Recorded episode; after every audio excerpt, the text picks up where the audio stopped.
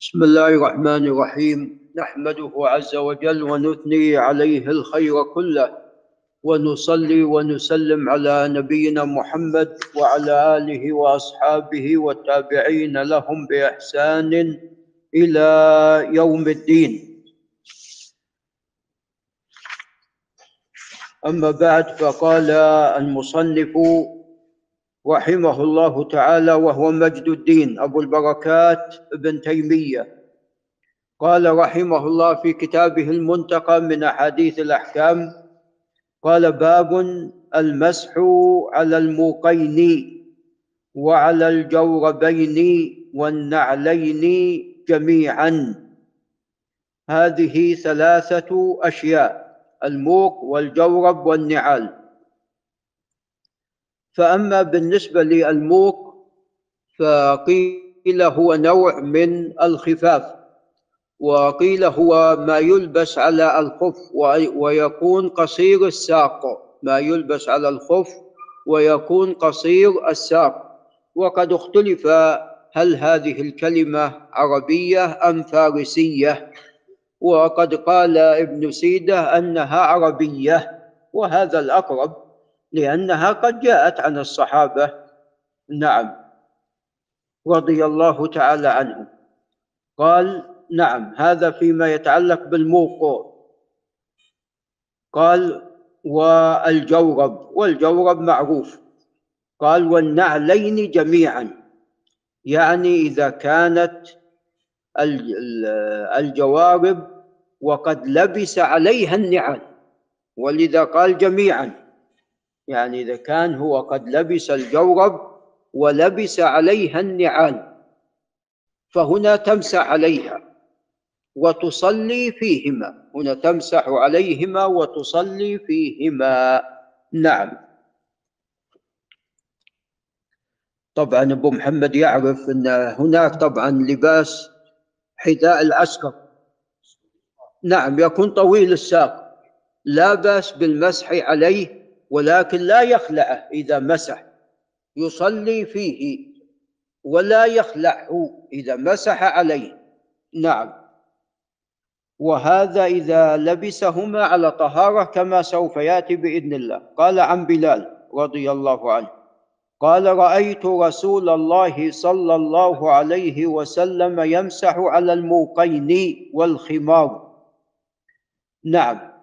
هذا الحديث أصله في مسلم وهو أن الرسول صلى الله عليه وسلم مسح على الخفين والخمار. هذا قد رواه الإمام مسلم من حديث كعب بن عجرة عن بلال.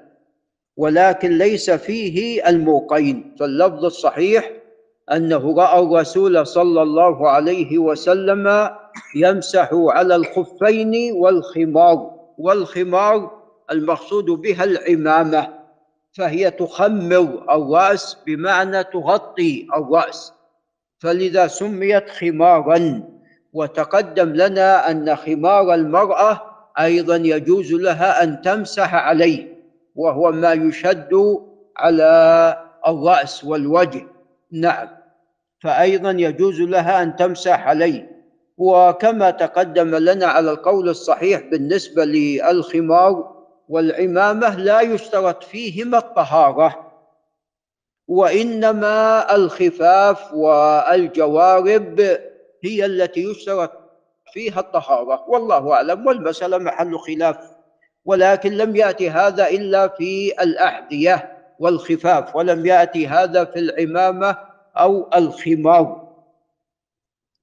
نعم وقد أخرج عبد الرزاق عن معمر عن أيوب عن أبي قلابة أن بلالا مسح على موقيه فقيل له كيف تمسح على موقيك قال رأيت رسول الله صلى الله عليه وسلم يمسح على الخفين والخمار والموق نوع من الخفاف كما تقدم.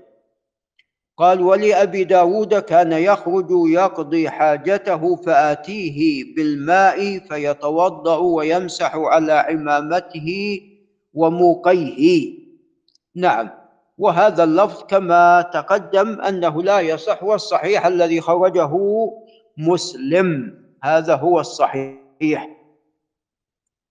قال ولسعيد بن عامر في سننه عن بلال. قال سمعت رسول الله صلى الله عليه وسلم يقول امسحوا على النصيف والموق. النصيف هو الخمار. هذا هو النصيف. سعيد بن منصور نعم. لا لا سعيد بن منصور في سننه عن بلال نعم. وهو الخراساني توفي عام 27 و200 قال وعن المغيرة بن شعبة أن رسول الله صلى الله عليه وسلم توضأ ومسح على الجوربين والنعلين. رواه الخمسة إلا النسائي وصححه الترمذي. وقد خولف الترمذي في تصحيحه فضعفه من هو أعلم منه وهو عبد الرحمن بن مهدي وأيضا أحمد الإمام أحمد بن حنبل ومسلم الإمام مسلم بن الحجاج نعم وغيرهم من كبار الحفاظ وأنهم قد ضعفوه وإنما الصحيح هو ما جاء في الصحيحين. أن الرسول صلى الله عليه وسلم مسح على العمامة وعلى خفيه. مسح على العمامة وعلى خفيه. هذا هو الذي في الصحيح. وأما هذا فقد خرجه الترمذي من طريق عبد الرحمن بن ثروان عن هزيل بن شرحبيل عن المغيرة بن شعبة. نعم. و وإن كان عبد الرحمن بن ثروان أنه لا بأس به وهزيل أيضا ولكن جاء بأسانيد أصح من هذا أنه مسح على الخفين وعلى العمامة. فهذا هو اللفظ الصحيح. قال باب اشتراط قال باب اشتراط الطهارة قبل اللبس. وإذا قلنا باب اشتراط فهنا بالخفض لأنه مضاف. وإذا قلنا باب اشتراط الطهارة قبل اللبس. نعم فيشترط قبل لبس الخفين لبسهما على طهارة. يشترط قبل ذلك الطهارة. قال عن المغيرة بن شعبة رضي الله عنه قال كنت مع النبي صلى الله عليه وسلم ذات ليلة في مسير وكان ذلك قبيل الفجر. فأفرغت عليه من الإداوة فغسل وجهه وغسل ذراعيه ومسح برأسه ثم هويت لأنزع خفيه فقال دعهما فإني أدخلتهما طاهرتين. فمسح عليهما. إذا دل هذا على اشتراط ذلك. متفق عليه. وقال ولأبي داود دع الخفين فإني أدخلت القدمين الخفين وهما طاهرتان. فمسح عليهما. وعن المغيرة بن شعبة أيضا قال قلنا يا رسول الله يمسح أحدنا على الخفين؟ قال نعم إذا أدخلهما وهما طاهرتين. رواه الحميدي في مسنده. وهذا قد خرجه الحميدي. قال حدثنا سفيان بن عيينة قال عن زكريا بن أبي زائدة وحسين بن عبد الرحمن السلمي ويونس بن أبي إسحاق. كلهم عن عروة بن المغيرة عن أبيه المغيرة بن شعبة. نعم به. والأقرب أن هذا اللفظ إنما مروي بالمعنى. واللفظ الصحيح كما تقدم أنه قال دعهما فإني أدخلتهما وهما طاهرتين. هذا هو اللفظ الصحيح.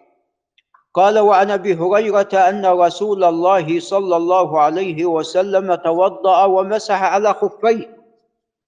فقلت يا رسول الله رجليك لم تغسلهما. قال إني أدخلتهما وهما طاهرتان رواه أحمد وهذا لا يصح. نعم. وقد أنكره الإمام أحمد.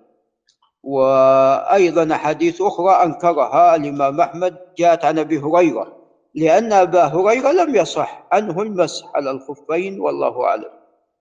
قال وعن صفوان بن عسال قال أمرنا يعني رسول الله صلى الله عليه وسلم أن نمسح على الخفين إذا نحن أدخلناهما على طهر ثلاثا. إذا سافرنا ويوما وليلة إذا أقمنا. إذا كنت مسافرا ثلاثة أيام. وإذا كنت مقيما يوما وليلة. نعم. فقال ويوما وليلة إذا أقمنا ولا نخلعهما من غائط. لأنك تتوضأ وتمسح. ولا بول تتوضأ وتمسح. ولا نوم ولا نخلعهما إلا من جنابة. هل ممكن يا أبا حمزة أن, أن نغتسل من الجنابة والخف في لا نعم فتخلعهما. قال رواه أحمد وابن خزيمة وقال الخطابي هو صحيح الإسناد.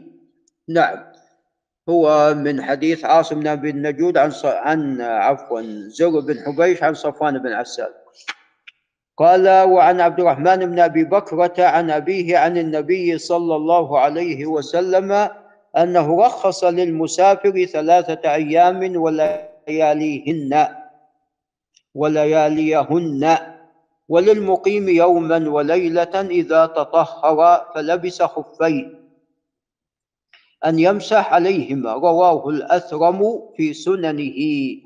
ولم يوجد كتاب السنن للأثرم إنما وجد الظاهر شيء يسير فقط.